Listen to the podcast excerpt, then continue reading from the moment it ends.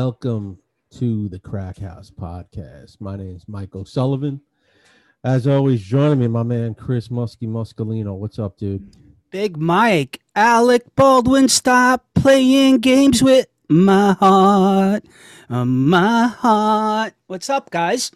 Stop playing games with my gun. Hey, that, Dude, you're. did you watch it? I didn't. I watch watched it, man. Dude, he's insane. This guy, he's absolutely insane. Like, look, dude, you know more, much, much more about guns than I do, and basically, what I what I took from it was he he said he didn't he didn't pull the trigger, man. I mean, dude.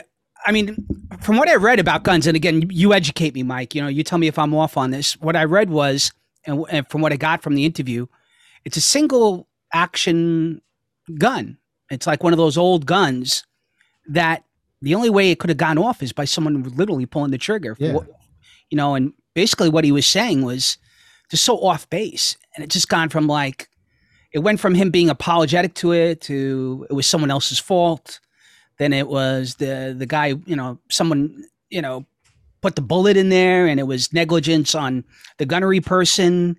Uh, it just it could it was so warped out, man. You know, just so warped out and just like you know, I don't like the guy to begin with. You know, I like his movies. I think we talked about this, but uh, I watched that last night and just like, you know, I, I have some empathy for the people, you know, whose kids, you know, for whose person, you know, for wife or mother died.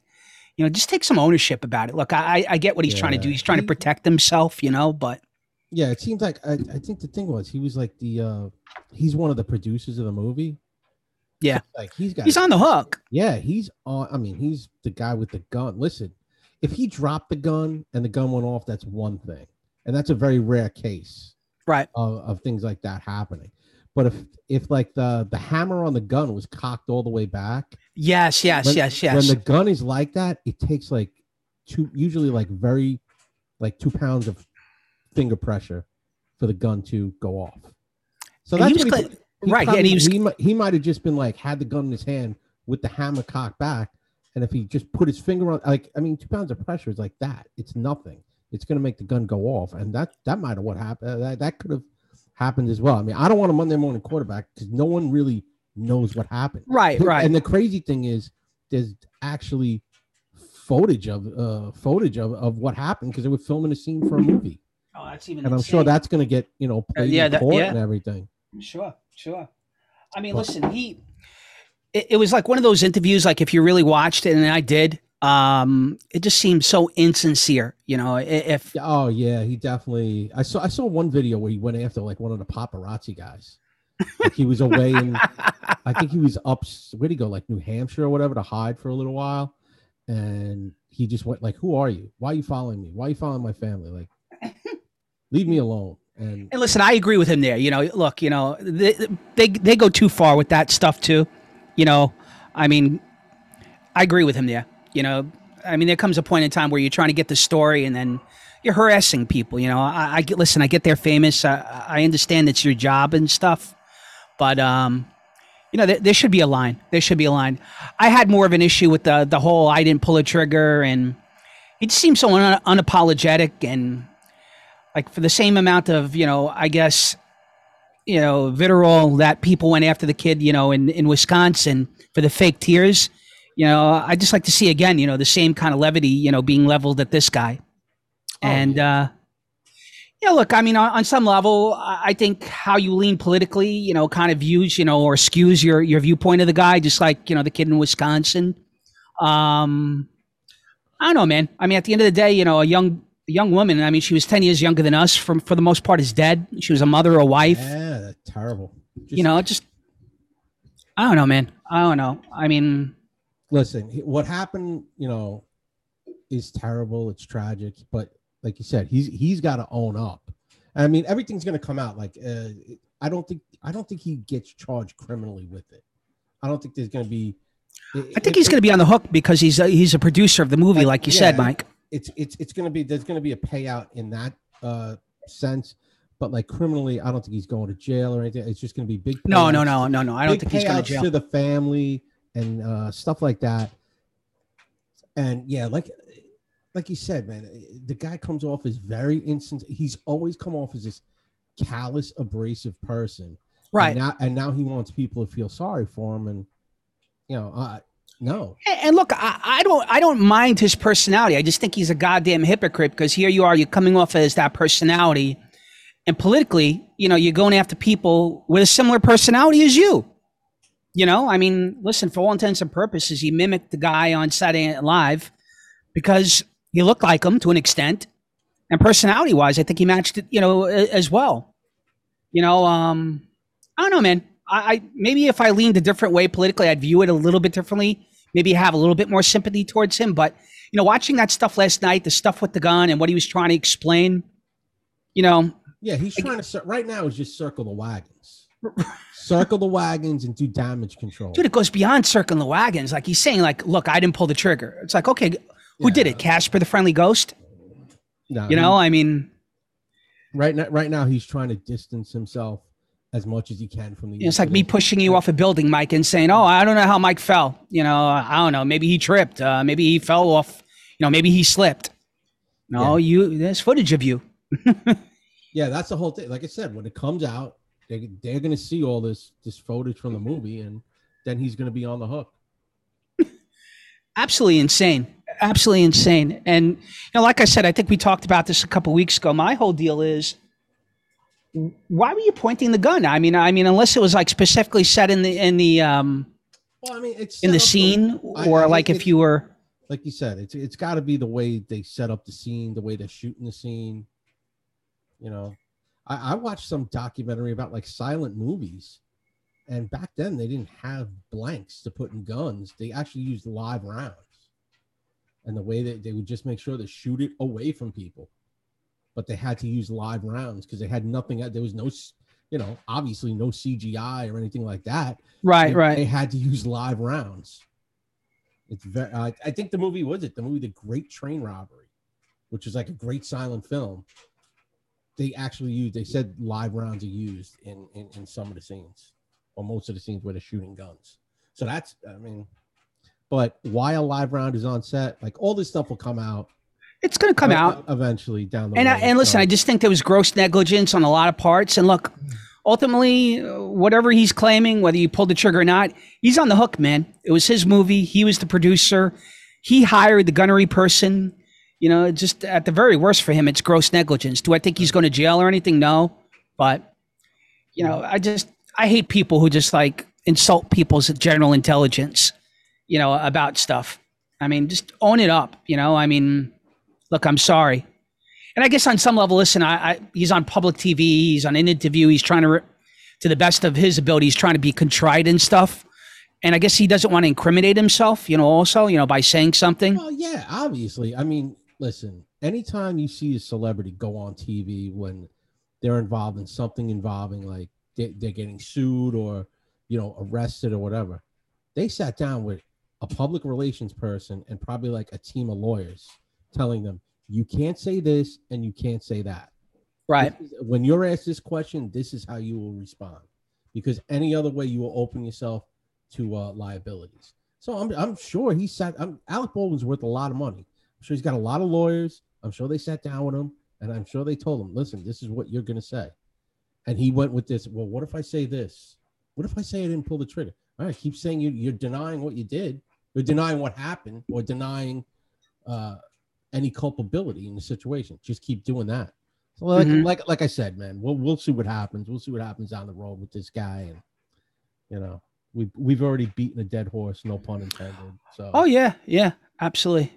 Um, speaking of another guy, Chris Cuomo, Oh, Chris is in trouble he's gone. He's gone for a while, suspended indefinitely, indefinitely. indubitably. Another hypocritical guy, just a very unlikable guy. Another guy that, and I should uh, listen, just like the last fella. You know, if you lean a little bit left politically, you may not think there's anything wrong with Chris. You may think he's a great guy. If you lean a little bit right of me, and you know, uh, you're probably you know loving it. You're loving the fact that he's getting reprimanded. That, and listen, in all fairness to him, I'll take the other side of it for a second. You know, he kind of gave his brother inside knowledge, or I guess he coached him, you know, in terms of going after the victims and stuff, which is is really bad. But I think you said it once before, Mike. You know, in terms of like, um, I think with the Brian Laundrie case, you know, when it comes to family, you know, family comes first for a lot of people, myself Yeah, included. so I, I don't. I'm I'm kind of like on on his side on that. Like, he's Yeah. trying to- he's trying I'm not going to kill him for that. Yeah, I'm not killing him for protecting your brother. You know, he used all of his power, or whatever you want to claim of what power is, but he used all his resources in the the news industry Right. what was going on. That's what he did basically. He put his feelers out to like, what do you got on my brother?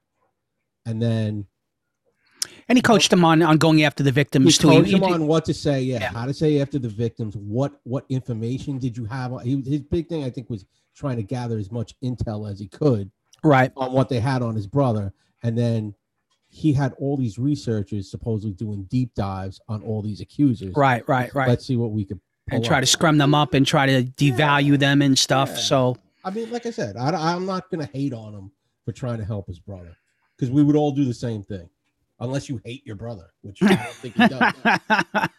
right, right. No, you're absolutely correct, Mike. You know, so I'm not going to kill him. The big question is, does he come back? Because I believe it's not. It's an indefinite. It's an indefinite suspension. But that said, I believe there's rumors of him coming back in January. I could see it. I I could see them. All right, listen, you're you're gonna be gone for a while. Uh, here's a prepared statement of what you're gonna say when you come back. And you know, you you were a naughty boy. Don't do it again. He has, a, he has a show they said on um satellite radio on Sirius. Right. He kept, he kept that show. He's still doing that show. I guess it has nothing to do with CNN. So he's still doing that show. Um, but like you said, the guy always comes. He comes off as a very cocky douche. But Right. you know, like I said, I won't fault him for what he did for his brother. But he he he always has that I know everything attitude. Whenever you, I've watched his show.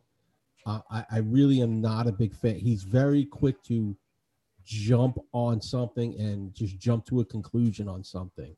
So And look, when you're opinionated, no matter where you lean, yeah, it's not. it new. could come back to haunt you, you know, because the reality of it is, you know, look, I'm very opinionated. You know, people can point to stuff that I say and, well, you know, you're a douche for saying this or you're, you know, you- whatever, just in general. But, um, you know, there were a few times last year at the beginning of the pandemic where this guy really, he put himself out there. You know, he's, he's going after, I just remember there was a scene out, out in Suffolk County where he, he had gotten COVID. He's out and about. This is like in the beginning of COVID, and he's out in the east end of Long Island and he's walking around without a mask. And I guess somebody pulled up to him, you know, in a car or on a motorcycle, whatever it was, and he got into a verbal altercation with the guy because the guy said something to the effect of, you know, put your mask on. And he and he he called this guy all sorts of names in the press and this and that, and I'll kick the shit out of him. Yeah, big tough guy, I get it. And um, you know, meanwhile he's running around with COVID. It's like you know, here you are preaching masks and all this other stuff, and uh, you know, just uh, hypocritical of what what what his actions were. And Yeah. uh, Yeah, I've never been a, a huge fan of this guy. Like you said, he is. He's very hypocritical. He he go he goes off a lot on like privilege and everything like that. And you know, your father was the governor of this state. Your brother's the governor was the gov- governor of this state. You've gotten everything you've gotten in your life because of your last name. Like you're the epitome of privilege right. when it comes to someone like him. And, that always and kills me, Mike. You that- know, uh, that's what gets me yeah. with a guy like him. yeah, I agree with that. You know, listen, I, I, have friends, Hispanic friends, I have black friends. I get, I get the viewpoint that you know of, of white privilege. I really do. But when it comes from like white people in general, you know, accusing of it or making points of it, look, I can understand it. But you know, look, I won't name names, but you know, I've had encounters with very powerful people who happen to be white and talk about it. And I'm like, like you said, it's like, where are you coming from, man? And who are you to judge me? You know, look, I understand it may exist out there, but you know, don't lump me in. I mean, me and you are completely different. You know, like you I mean, mentioned a couple times, right? You know, we we come from modest means, you know, lower to middle class backgrounds. You know, did I get a couple breaks here and there? I don't know.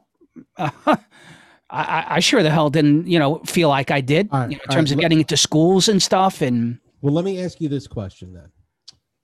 I know my answer to this is no, and I'm pretty sure your answer to this is no. Um, are there any bridges in New York State named after Bob Muscolino? no, No, yeah, because there's none named Right, after Michael. Sullivan. So, Yeah. okay. You know, it- it- Uh, this guy has gotten every. I mean, he used to be a local. I think he was a local Channel Seven guy for a little while, where he started out. He started out in New York. He's he our age. I mean, Today's yeah. Show, and then you know just went up the ladder. But I mean, yeah, he's gotten everything. Oh no, he was a 2020. He was on 2020. 2020. Okay. for a long time too. But let, let let's face it. I'll be man. completely honest with you, Mike. I don't watch CNN at all. I mean, I'm sure there are people like on the opposite I, end. I, I do. It's it, it's fun to if you want to get or if you want to get your blood pressure up and you want to get like a little like, are you are you kidding me? You you I, I I'll turn it on, but I will turn it on. I see if they have a good opposing view. Sometimes they don't, and I mean, I I'm sure like people I'll on the left like, look at Fox, minutes. you know, and stuff. I mean, look, I don't turn on Fox very often anymore either, but you know, I, I can tell you that there are people on the left of me, you know, that I'm friends, family members that they'll say the same thing I'm saying about CNN, where they just won't turn Fox on because mm-hmm. it's abhorrent to them. You know, and you know, we beat this to death, you know, throughout the you know throughout the year, you know, in terms of you know politics and partisanship, but just goes to show you how polarized people are. It's just kind of to the point where the opposite point of view or like people just tune it out. You know, they just won't turn it on because it's so unpalatable to them, you know? well, the one I, I there's a guy Ryan Long who makes like funny videos and things like that, and he came out with a really like ground not groundbreaking, but what he said about the news right now. Now this guy's Canadian. Right. and he calls the news now. He goes, they're not like news reporters. He goes, they should just be called content creators. Yeah, I would agree with that. they- that's what they Yeah, I'll buy that. because it's your opinion. You know, whatever network you're working for, you're just pushing that opinion and that agenda. You know, Or there- there's no. I mean, are there really any liberals that work on Fox? I don't think Alan Colmes used to on Uh, it years ago. But the guy think, who the guy who did the debates last year for Fox, I think he's pretty pretty left. Um, he kind of gave Trump a hard time during the debate. He's a guy that's leftist leaning, and they they look. I- I don't watch that show anymore. I, I don't turn Fox on because there's some guys on there that turn my stomach as well. You know, it just you know I go back to John Cusack's Twitter profile for for a second. You know, I think they're all shitsters. You know, or yeah, that's according to him, ap- uh, apocalyptical shitster. I think that's what John Cusack's biography reads, and I think that really categorizes the press to an you know to a very high level on both sides. But whatever, whatever. You know, we'll see if he comes back. Um, I agree with you. I think if it was my brother, you know, I probably would have done the same. Yeah, you, know, I'm not going to hold his feet to the fire on that. He's going to get. It's like anything. You're going to use your power to to save your family, and that's what he did. Let's talk a little bit about more some upbeat stuff instead of this political crap. I know some of you guys probably watch this and get it uh, get uh, ticked off at us, you know, me in particular. But um, how about if Emma's watching the show? Back from the Mac, my shirt, the Beatles Get Back documentary. Have you checked it out? I watched about half of the first episode. I will say this: you got to be a really big Beatles fan to be into this. Yeah. um, my cousin John is a huge Beatles fan. I'm sure he must. He's probably eating this up watching this because I, I remember as a kid, this guy had Beatles everything in his house. right, right. So, um, I I watched it. It's it's very it's tough. It's a it's a long watch, It's a And long a- watch. and it's Yeah. every ep- I mean, the three episodes are done. Well, th- whatever three episodes they released, they're all like two and a half hours long. They're almost three hours. I think there's nine hours of it. I thought it was going to be like an hour, hour. No, hour. no, And no, when I no, no, turned no, it on like two days ago, I couldn't. I was like, well, I think I might get through one of these. And then you're just watching it, it, it it's it is interesting to see how like fifty years ago how music was made. It's still done that way, Mike. But I, I, I, think mean, more with- not to that level, but uh, the technology is different. Yeah, like with everything in front of you right now, you you could probably bang out an album in an hour or whatever. Or here's Yeah. the thing. Here's the thing that weirded me out, and and and it just goes off for a minute. I've noticed this now on shows, and it and it breaks my brain whenever I see it. You know, like the warning they put in front of a show, like this is going to have violence or Right. nudity or whatever. Do you really have to put in that they're smoking? Do I care that they're smoking cigarettes? I was watching that, and, and it's like this has adult. It said adult content, adult language, and smoking. I don't care that like Most John people don't, Lennon- Mike. That John Lennon is having a cigarette. Who gives a who, cares? Who cares about that? I did notice this though in the first episode. You saw a lot of like Yoko lurking in the All over the place. I, I I wonder if like they if what's his face? This is Pete Jackson, right? That did this. This is Pete Jackson who took 90 hours worth of un, unseen yeah. footage, and he and he basically took the, the the part of it and he and he edited it. In some parts, the voice doesn't match the video, so like you watch some of these videos, so he had to go through it meticulously. Um, Yeah, he I said there's think- going to be a lot of like pictures too. Like they just might be still pictures with voiceovers or whatever, or just Right. and moshing everything together. and here's what I'll agree with you. I think that it was long. I mean, I'll be honest with you. I'm I'm almost through the last episode, and it took me at least two sittings at night because I put it on before I go to bed. And I got to be honest with you, I dozed off about halfway in each episode, so I had to go back and pick up where I left off the next night. Yeah, that's what I'm saying. You got to be like a, a hardcore because they're just like in there talking about, and you got to be into like really into music too. And dude, I've got the subtitles on, you know, so like Yeah. I can even understand them because they have really heavy Yeah, British yeah, accents, you know. So, but I'll tell you what, there are a couple takeaways I took. Number one, McCartney and Lennon, just, I mean, they're all geniuses, man. Like the way they were creating music, like they show you from soup to nuts how he, how he created Get Back and how he created songs like from from scratch. You know, they're sitting around, you know, they got their instruments, and McCartney just starts vocalizing, and all of a sudden, poof, he's spitting out like like he's almost, you know, talking in tongues, you know, and all of a sudden this song comes out.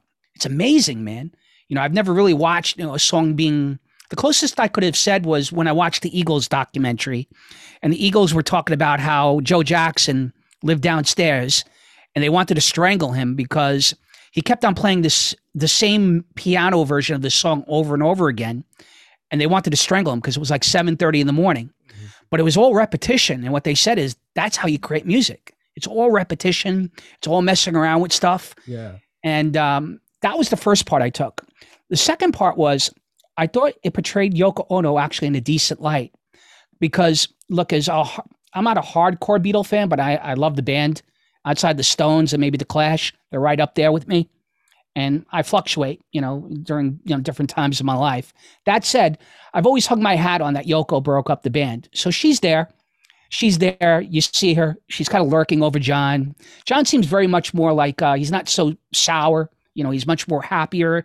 You know, at least from what I can see in in, in, the footage. But I didn't realize like the backdrop with George Harrison. So George Harrison, you know, the un- underappreciated Beatle, they kind of had a falling out with him. I guess McCartney was kind of bossing them around and dictating on how to make the music, and he got kind of pissed off, and he walked out.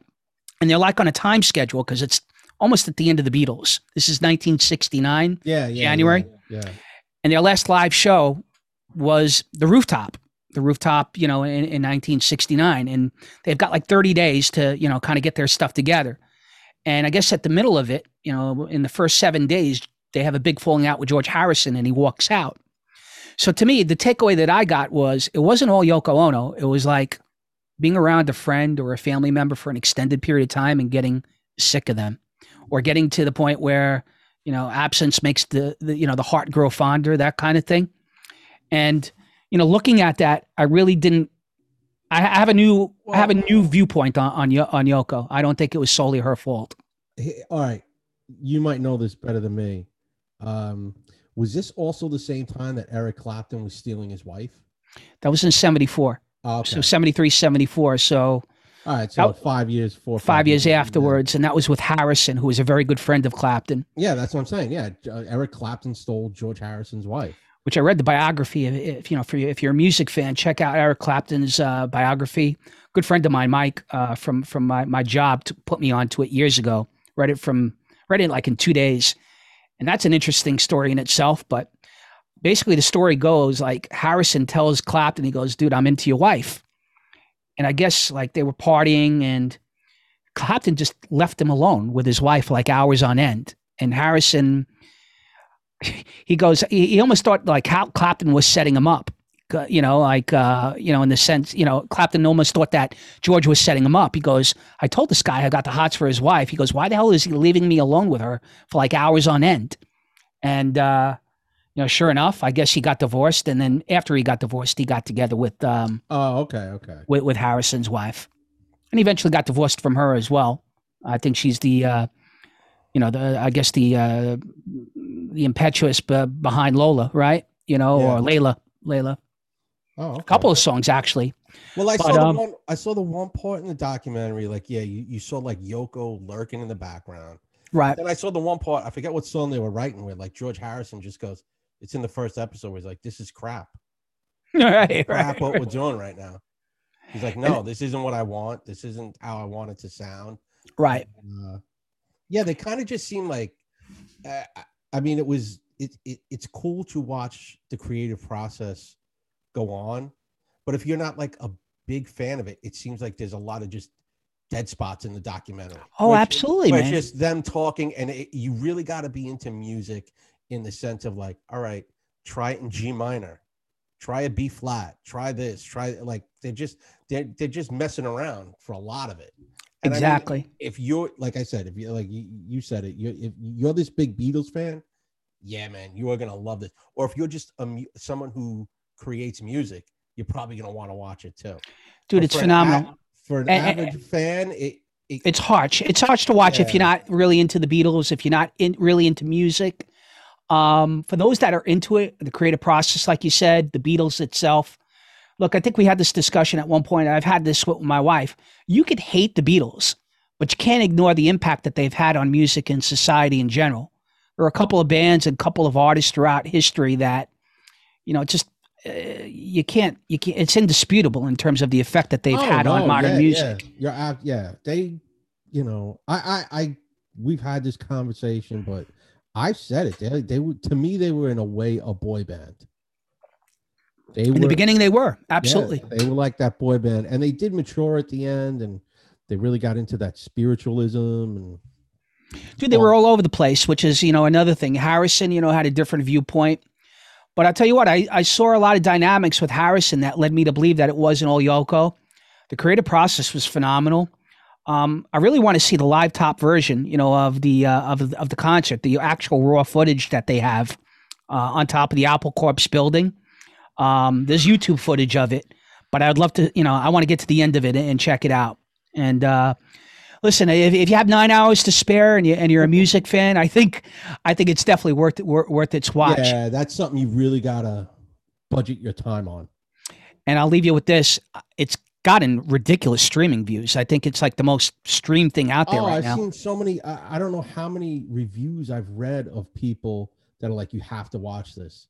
Watch this. This was the most amazing documentary I've ever seen, and I can't believe it." And you seeing all this. it's up there for me. It's up there right with the with the Eagles documentary, as far as I'm concerned. I really, I'm not. I was. I'm a. I would say this. I'm a casual Beatles fan, casual Eagles fan. I did enjoy. I enjoyed the the Eagles one a lot more. I Eagles one was ent- very entertaining. uh, Not, not yeah, as dry. Not as dry. You know what it was? This one isn't showing any drama.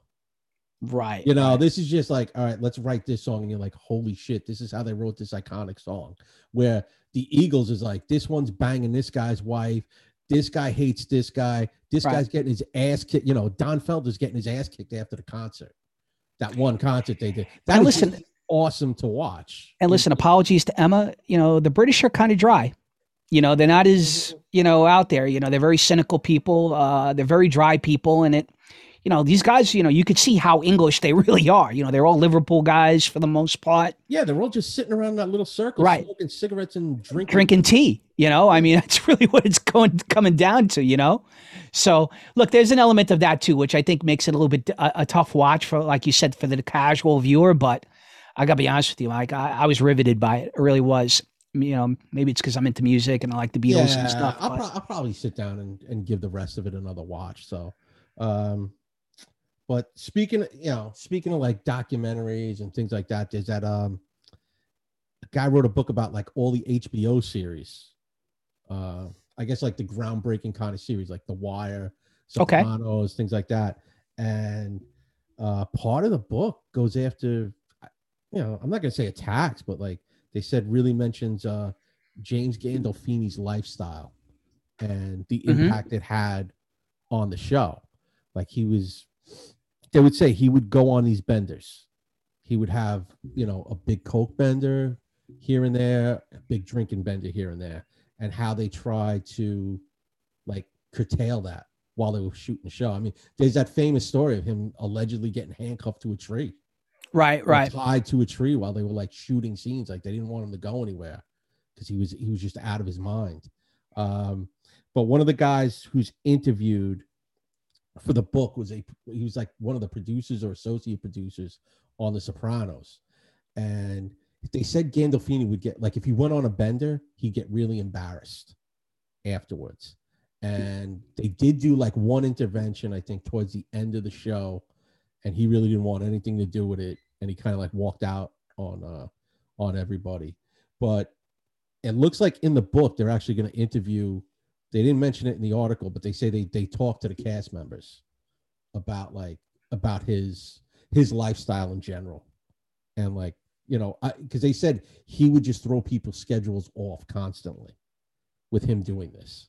Yeah, I mean, listen, they're dueling books. I mean, the one that you mentioned, I haven't really read or heard of yet, but you know, Schirripa and um, what's his face, Imperioli, you know, uh, Christopher and uh, Bobby Bacala, they do the podcast, you know, talking Sopranos, but Mhm. I think they also they also wrote a book, and I think a lot of this stuff is detailed as well. You know, uh, Gandolfini's hard living is definitely documented, um, different scenes and stuff.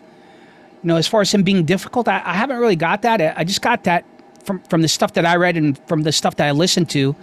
He was this, he was a hard living guy, but he was a super guy. You know, as far as like he was very nice to people in the sense that, you know, the, the staff loved him for the most part. You know, outside of his hard you know hard living, and uh, you know even like in the public, like he'd walk around Greenwich Village. You know, he's a very very generous guy from my understanding. Um, very nice guy. It's very sad. You know, very sad what happened to you know to Yeah. him. I mean, he died at a very early age. But um, you know, a lot of the stuff that you're talking about in this book, I think, was detailed. You know, in terms of him having drug issues and alcohol issues. You know, overeating. You know, to the point where he's like a glutton. You know, even in Italy, where he, where he passed away, I think he he was you know eating like tons of shrimp that day, drinking like a fish, and eventually, listen, all that stuff, you know, is like a, a recipe for disaster. You know, um, Yeah, it's gonna catch up to you, man. catch up to you at some point. Hard living gonna catch up to you, man. you know, whether it's at 32 like Belushi or, you know, 27 like Cobain and Morrison and all those guys or, you know, 53. I mean, at some point, you know, the body can only take so much, you know, Yeah, unless you're Keith Richards. yeah. I don't know what his. I don't know what he does. It's just gonna be him and Betty White at the end, probably wandering the planet together. I don't know. Dude, he's an interesting guy too, man. I love the, you know, look, we just talked about the Stone, uh, the Beatles. I mean, the Stones are right up there for me as well. I, Oh, I can't yeah. imagine if they ever came out with a documentary, you know, along these lines, the stuff that would come out with those guys. Oh, I can. I there's. I'm sure there's a lot of stories going to. I mean, like that band is the the stuff those guys must have did in the 60s, 70s, and 80s that is so unacceptable right now. Like those, those stories, those stories aren't coming out till they're all dead. Because I think if they if they came out now, people would they would they would actually probably try and cancel them. Imagine what those guys were doing in hotel rooms in the 60s. Oh, crazy, man. Crazy. The amount of drugs and debauchery that went on with them. the way I mean, and you see it too. man. Like people we'll go back to the Beatles documentary quick. John Lennon used to beat his first wife. Yeah. Yeah. You know, and and people still, you know, and they did try and cancel him over it. It didn't work, you know, but people put it out there about him. And uh you know, he uh he kind of like I mean, the guy's been dead for 40 years. So what are you Right. do at this point? But I mean, trying to like cancel it, you're not gonna cancel that guy's music. And the same way, I'm sure there's stories floating out there about Keith Richards and and and Mick and Ron Wood and and the rest of that band of the shit they did. That you know, if it ever came out, they probably wouldn't get canceled either because they just No, I agree. I agree. I agree with Either that. Either that, or they just go away with their hundreds upon hundreds of millions of dollars and go live their life somewhere and just go live on a beach for the rest of their days. No, absolutely, man. Uh, I agree with everything you just said. And uh, listen, going back to the Beatles for a second, it's just eerie for me because Lennon's anniversary when he got killed is coming up on December 8th. And oh, even to this day, man, Mike, I mean, I was eight years old. I mean, it was 1980 when that stuff happened. I remember exactly where I was watching. I was watching Monday Night Football when that happened. And, uh, you know, just uh, listen, I obviously knew of the Beatles back then. I wasn't as aware of them in, in more like um, hardcore terms than I am now in musical terms and more detailed terms. But, dude, it was impactful. I mean, do you remember when Elvis passed away? I mean, were you two? I mean, we were the Six, seven, about six, six, seven, right? Yeah, I remember it like being okay. They're like Elvis is dead. I'm like, okay. He right. He wasn't like a thing, you know. He wasn't a thing when we were. And you're six years old. You're six years old. You don't know who the hell Elvis is.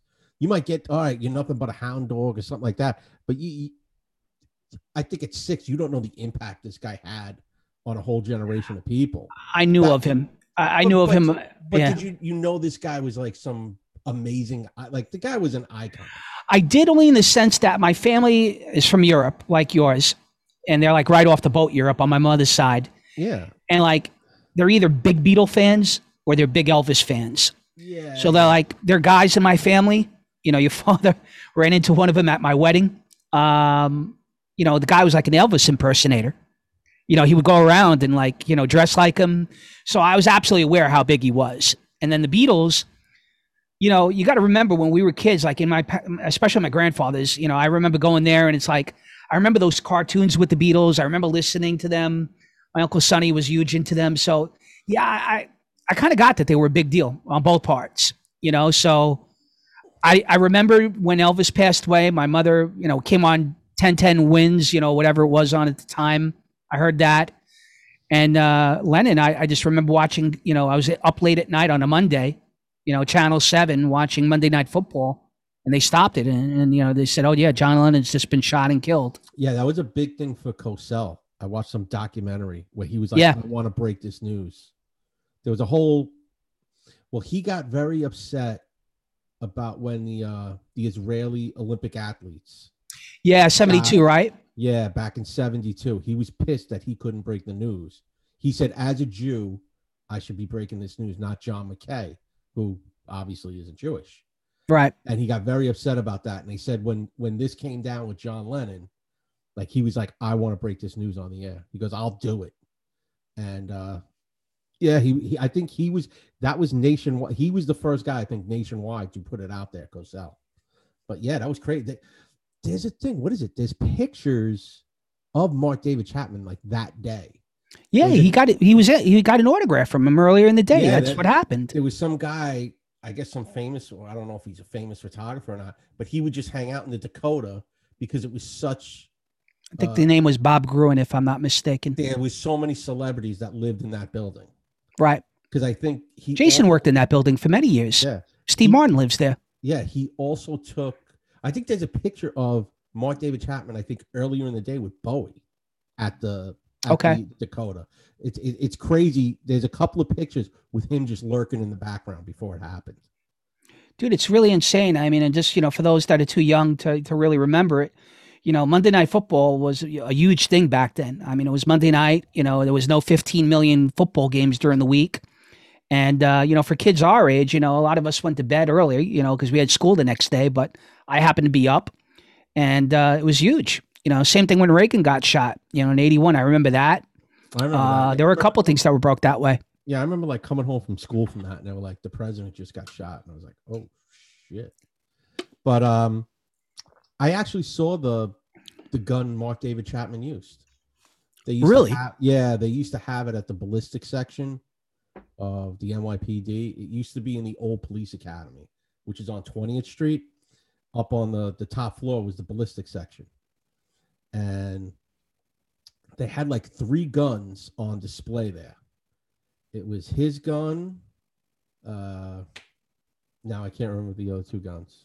Oh, Son of Sam's, and I'm trying to remember the third gun. But they had three guns just hanging on the wall, and they had a picture next to each one, and next to uh, the I think it was a 38 that used to kill Lennon, and there's just a picture of John. They don't have Mark David Chapman's face. They just have a picture of Lennon. And it was like, I was like, oh shit, that's really the gun. The guy goes, yep, that's it. That's insane. That's why I'm even even going back to like Baldwin for a second. I mean, you know more than I'm sure a law enforcement guy could educate you more on the logistics and and you know on a, on a ballistic weapon like that, you know, and just you know kind of fact check this guy in terms of you know well if you if you didn't pull the trigger, how did it go off? I mean, is it even possible, Mike?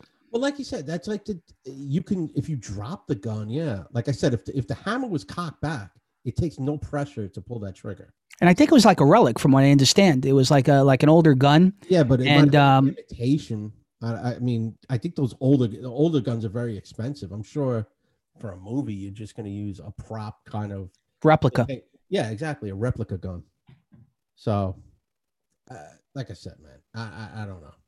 It'll it'll it'll all come out when they they, they start combing through footage and everything else for this guy. So I guess uh, we'll find out the, the, the Jussie Smollett trials coming up too, right? Or uh, something's going down with that, right? Oh, I think it started already, right? I think Did the, it? I think the Nigerian brothers started testifying already. Okay. I haven't watched much of it. He's just I get I, like I, I, here's my thing. I wouldn't put this guy in jail. I would just make him pay like whatever it costs the Chicago Police Department in overtime and manpower hours to investigate this crime. I would make him pay that times two.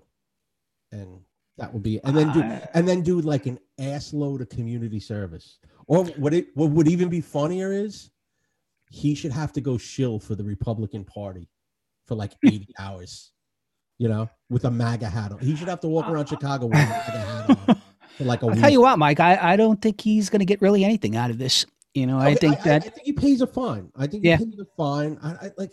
I, I don't see. There's no reason to put that guy in jail. There really isn't. I, I, I no, I, I agree. I mean, I think defama- defamation of character. I mean, uh, if there's any any slander that you know, like you said, it's going to be so tough. I mean, does he pay a fine? I don't even know, man. I don't know. I, I really don't. I think he's going to kind of skate with this, you know, and it's kind Yeah. okay for a lot of people. I think. Did you ever see the um the Morton Downey Jr. documentary? They Yeah. Get, they get into that at the end, man. Remember that when he was like his career was kind of over, and he was uh he said he got attacked by a bunch of white supremacists in a Right, right. and he wrote he drew a, sh- a swastika on his forehead. On his head, yeah. but it was right. backwards because he did it in a mirror. And like his, he, he took scissors. They interviewed the guy who was like one of his, his best friends. There was a huge brawl on his show between him and I think uh, Roy Innis. I remember yeah, an African American Sharpton, yeah. activist, right? Yeah, him and Sharpton went out. Him and Sharpton got into it, right? But right. mean, what was crazy about that? I mean, that documentary anyway was when there was that whole dust up between like Roy Innis and Al Sharpton. They said right after the show ended, Al Sharpton grabbed Morton Downey backstage and he goes, This is great. He goes, When can I come back on? Because they knew because the, the, the yeah, one- yeah, yeah, producer was like, he goes, dude, they just fed off each other right. they just wanted to keep going back and forth. So, uh, but yeah, he had that whole thing. He took a pair of scissors, cut his shirt up, saying he got slashed with a knife.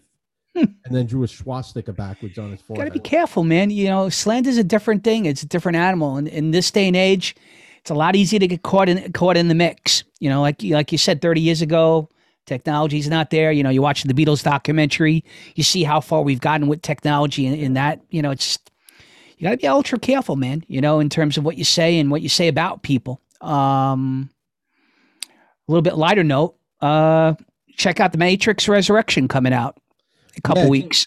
Yeah, did you uh, watch the trailer at all? I have, I have, and uh, I wasn't a huge Matrix fan, Mike, when it when it when it came out. I mean, obviously, I watched it. It was the late '90s. Um, the brothers or sisters, I guess. I've seen a couple of interviews with them. Um, I think the most recent interview I've read about them, I think we talked about this off air, is where I guess it was an allegory now, the movie about transgenderism in general, which um, I didn't quite get, you know, but I kind of see the point, you know, that they were they're making, especially in hindsight. Um, apparently, I guess some characters were left out of the original series because, quote the movie studio wasn't ready for I guess to tackle the subject, and uh, be interesting to see if they go down that rabbit hole. Well, Um, what character? What are you talking about? What do you mean? There was a like- character called Twitch in, in in in the original Matrix series that I guess was supposed to be in the real world a woman, and I guess in the Matrix a man, and they kind of cut it out because they felt like the studio wasn't ready for that type of subject. and that was in the original you're talking about. Yeah, the, in the original, Oh, I wonder who played who. Did they say? they didn't. They didn't. Oh. I just read an interview with uh, Keanu Reeves was actually talking about it, and he said that uh, there was a lot of pushback from the studio at the time, I guess to kind of leave that storyline out, which would have kind of probably explained the movie. And I don't really get that movie to begin with. I mean, it was just a really weird, abstract thought. You know, you're living in a matrix. Uh, I mean, I get it, but I don't get it. if that makes sense. I mean, I wish I had a nickel for every meme that thing created. oh, sure. You know, I mean, and you know what? It's too watching the uh the the trailer for where's Laurence Fishburne. He's out of it. They've got a younger guy that I guess is portraying the character. I, I yeah, I don't. And that well, I mean, I know they killed. Didn't they kill? Who, by the way, I mean, talking about Laurence Fishburne for a second, how, how good is that guy? I mean, he's a very underrated guy. I mean, even going back like King of New York. Remember him in King of New York? dude, he was only when he did Apocalypse Now. He was only like 14 years old. Dude, he's a phenomenal actor. So. He's so like, like uh, that's the crazy thing. Like he's not that old either. no, he's not. He might be like 60 years old. He's in his he- mid 60s, probably. but he, he's just been around forever. He's a very tall dude, man. I saw him one time in Manhattan. This dude was dressed like a pimp, old school. He had an afro. He had like the a huge afro. He stepped out of a car. Dude, he's great, man. That dude's full- great. with a full length mink coat on. And me and I think it was my partner. We were just there, and we were like, we were on a detail for something else, and we were just like, "That's Laurence Fishburne, man." We're like, "Yo, what's up?" And he's like, "Yo, how you doing?" They just walked out with him, his buddy, and somebody, and and, and two gorgeous women just walked away. I was like, "Oh, good for him." I like Laurence Fishburne, man. I think he's a very underrated guy. Um, maybe it's because I'm a big King of New York fan, you know, Storia guy, Christopher Walken. Well, little just- plug there. I mean, he's just a guy too that just like he pops up in a movie and he's great. You know, I mean, he made Ike Turner kind of like likable in a sense. You know, like, yeah, he's, yeah. he's that movie. Like he knew, Right, he- right. Like I just have to be a complete piece of garbage to play this guy. Like he gave him like no, like almost like no redeeming characters. right, You know, right. but he was amazing in it. Like he's a he's a great actor, man. Did you see the Tina Turner movie? Not the, not the not the uh, the one that you're mentioning. There was a, a, a more recent one. Oh, the I guess that- I don't think I saw the documentary about it that's out. I know it's out and I got to watch it, but I haven't seen it yet. I haven't checked it out either. I mean, it, it came out about uh, just fairly recently, within the last year or so. Yeah, I think she like lives in Spain or somewhere in Europe, France. Dude, she was big too, man. You know, like when you- when you talk about iconic people, you know, and uh, iconic artists in the '80s. I mean, I, I wouldn't put her like on the same level as like Madonna or Michael Jackson, but she was up there, man. Well, She was definitely got- up there. Well, you know what it was too with her. She got like the '80s for her. That was like her second life. You know, you got to remember she was huge in like the late '60s and '70s. Yeah, yeah. and then like disappeared till like from the early 70s up almost until like the mid to late 80s she has like almost a decade of just disappearance then comes back and it becomes this huge thing. I mean she's in mad max thunderdome. She, you know she has she has that one huge album. And then she went on i think she went on to europe. Supposedly it, it- it's like one of those things like you could be a nobody here and I'm not saying Tina's a nobody, but like you go to Europe and you're just this amazing, like you're you're a megastar in Europe where you're like okay here. It was kind of like all those years when Michael Jackson wouldn't put an album out and no one would care. But you'd see him in Europe. He'd go on like a two or three year European tour, and every place he went, they went bananas for him. Like David Hasselhoff. Yeah, like yeah, David Hasselhoff is a huge star in Germany. Number one, he speaks German and, and he's a he's a musician. You know, he's he's got like I think he's got like five or six number one hit songs over there. It's the Hoff, man. It's the Hoff. he was in uh, Dodgeball. Remember, they made a big deal about that. Yeah, David Hasselhoff. Hey, good for him, man. No, no. I agree. I agree, man. I agree. He was in dodgeball, and like they show, like they, they do like a whole take about how the Germans. Yeah, uh, yeah, when he's screaming at the. German uh, dodgeball guys, that was very funny. he's a good dude. Ah, For those for those into football, European football, tomorrow is the Der Klassiker. I think he's supposedly worth like crazy money too. Yeah, he he's he's big. He made it. He made like you said, he made a ton of money in Europe, like like Tina. but he all I think he owned a big thing of Baywatch, like a big chunk of it. There's some sort of movie coming out about, uh, I guess, the sex tape with Tammy, uh, Ta- Yeah. uh, Tommy, and uh, Pa- and Pamela. Pamela. Yeah, I just saw that with uh, what's his face? Oh man, they're saying the Hoff is worth over a hundred million dollars. God bless him, bro. Wow. But give you a uh, little, uh, going back to Laurence Fishburne for a second, Mike. Do you realize he was in Pee Wee's Playhouse? yeah, he was Cowboy Curtis, man. what I'm saying, the guy- The guy's great, man. He just shows up and stuff. You know, Supposedly, Pee Wee's supposed to be making a, comeback. Maybe Brian knows a little bit more about it than I do. I read something where there's some new show or maybe a documentary coming out on him. I think he's getting a documentary, like an HBO documentary, Yes, yes, yes. about like his like rise and fall for. Dude, he was phenomenal in the 80s, man. I mean, hopefully we can get into that at some point. But uh, how about the people that that were on that show? I mean, putting aside Laurence Fishburne, Paul Mooney, Zombie, remember? no. Paul Mooney wasn't Zombie. No, was it somebody else? Yeah, that guy actually just the guy that played Zombie just died. I know he passed away. I thought it was Paul Mooney for whatever reason. Oh, it was a some. uh The guy was a writer on that show, and he was also on Seinfeld. He had a small role on Seinfeld. Do you remember the uh the gay couple on Seinfeld that would Oh, the Street har- Toughs. Yeah, that would always harass Kramer. Yeah, yeah, yeah. That white guy is Zombie. Oh, that's great, man. Who who will not wear the ribbon? Yeah, You. the, yeah, the two guys. Who who doesn't want to wear the ribbon? And then they stole the uh they stole the the cabinet from him. The cabinet from the soup Nazi. Yeah. Yeah, so If I knew it was going to you, I'd break it into a million pieces. so yeah, that guy, yeah, that guy Zombie. Um, Phil Hartman was on that show. He was a writer. Yeah, yeah, yeah. They supposedly had a falling out though. Who is Captain Carl? That was Missy Phil Vaughn. Hartman. Yeah, That was uh, Phil Hartman. Okay.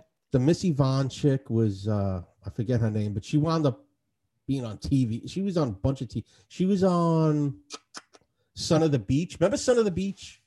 That was a yeah, funny show. yeah. She was on that show a lot. Um, and she's been around in like a bunch of oth- she was in something else that I can't think of right now.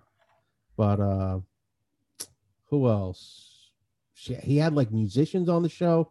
All the other performers I think he had on that show were all And Sly, uh, Sly, and uh, uh, uh, Sly Stallone was on there, right?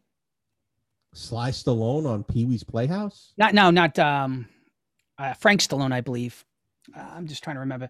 Uh, Dance to the Music. Those guys. Uh, No, that wasn't Sly. It was Sly and the Family Stone, but yes. I don't yes. think they. No, they weren't on the show. I think he just used their music. They used their music. Yeah, I thought I thought they made a guest appearance at some point. no, not that I remember. Okay. Maybe- Did you ever see the Frank Stallone documentary? No, but my friend Dave, who I've been trying to get on the show forever, who produces Gravesend on Amazon Prime, he knows Frank Stallone. And Frank Stallone allegedly around Halloween dresses up as Rocky.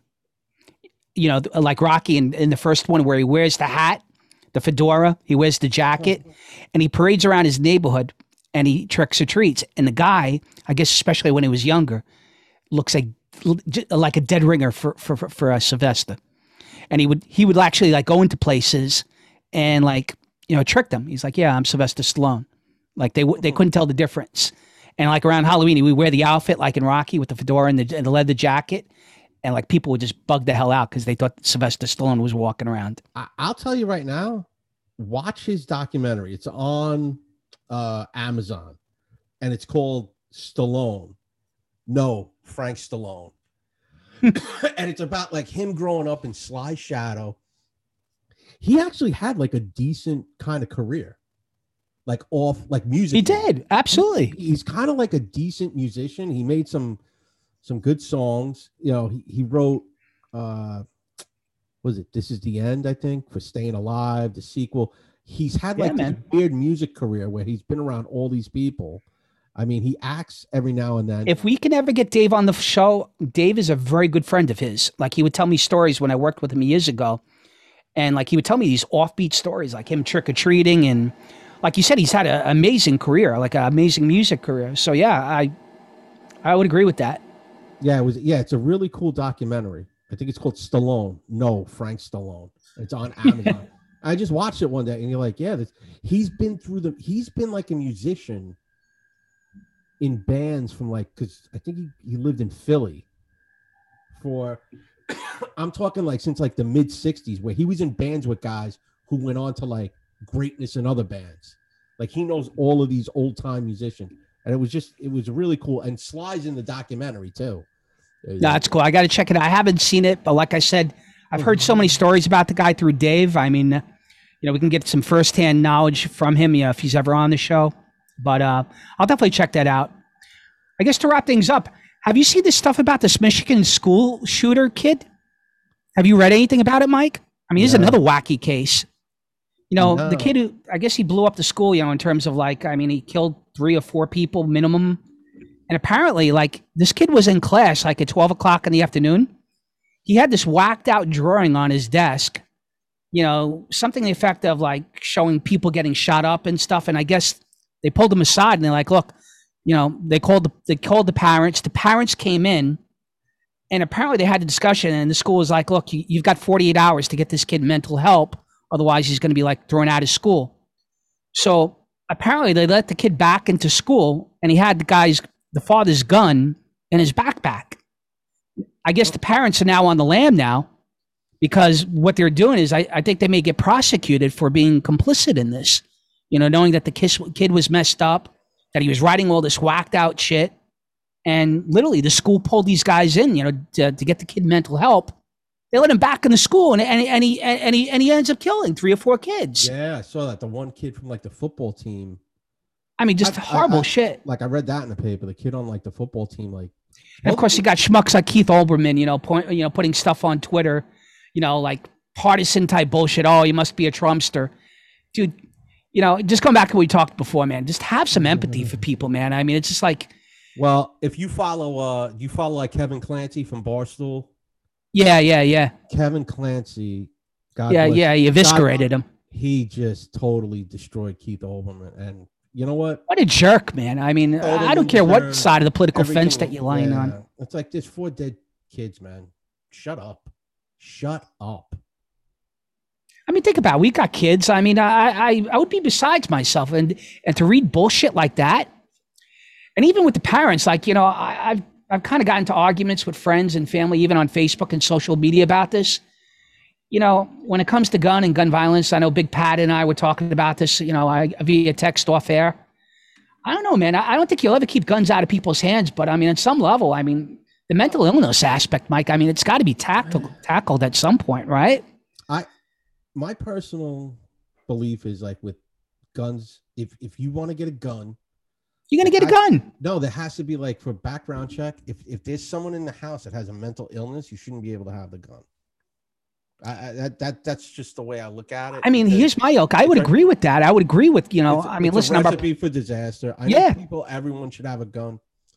I, I I don't have a problem with everyone having a gun. It's just a lot of times when you have things like this that happen, you know, it's look at all the mental illness, and then the guy has like nine guns in his house that are easily accessible, and that's what this kid. Right. did.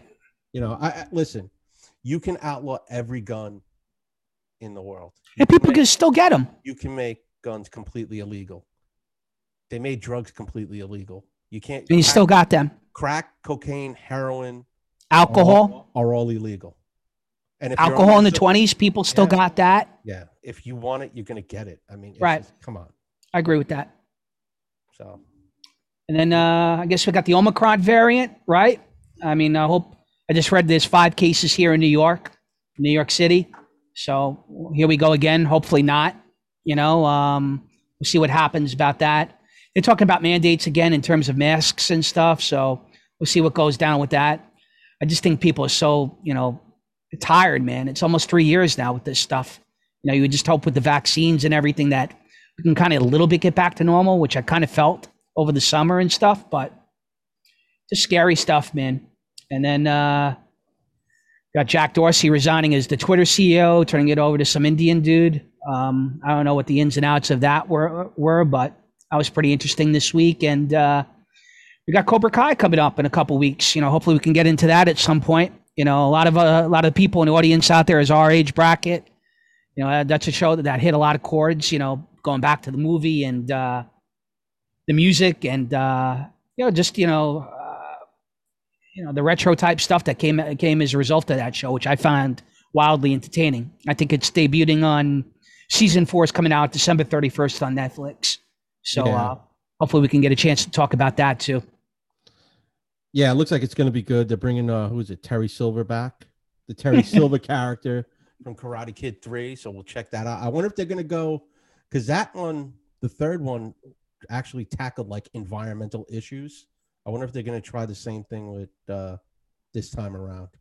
I think they probably try to tell the story of Terry. To be honest with you, yeah, like it's it's going to be the same thing. Yeah, what happened to this guy for the last thirty years? So, like I said, we'll we'll wait and see. We'll see what happens. Um, what do you got to plug? And we'll get the heck out of here.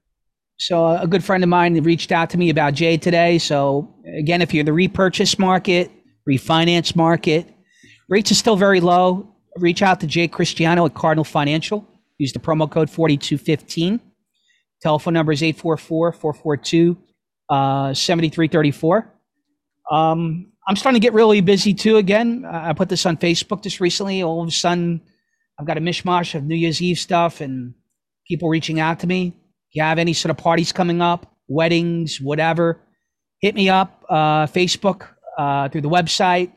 Uh, throw me a private message, djchrisclash.com. You reach me on Facebook.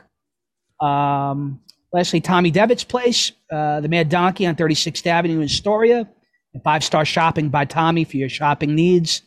Uh, you can reach out to Tommy at 917 559 8264. Good Astoria guy. That's it, man. All right. Uh, I just got my usual check out Jack at I Can Paint. I think he's got some new stuff coming up that he's posting on Instagram. You can check that out. Pat Dixon, as always, New York City Crime Report podcast and his show on Compound, New York Crime Report. Um, and that's about it. Uh, have a great week. We'll see you next Sunday. I would take you guys all out on a Beatles song, but me and Mike would get shut down. So peace out, everybody. Thanks for the uh, the, the likes and subscriptions. Have a good weekend. Fields forever. Bye.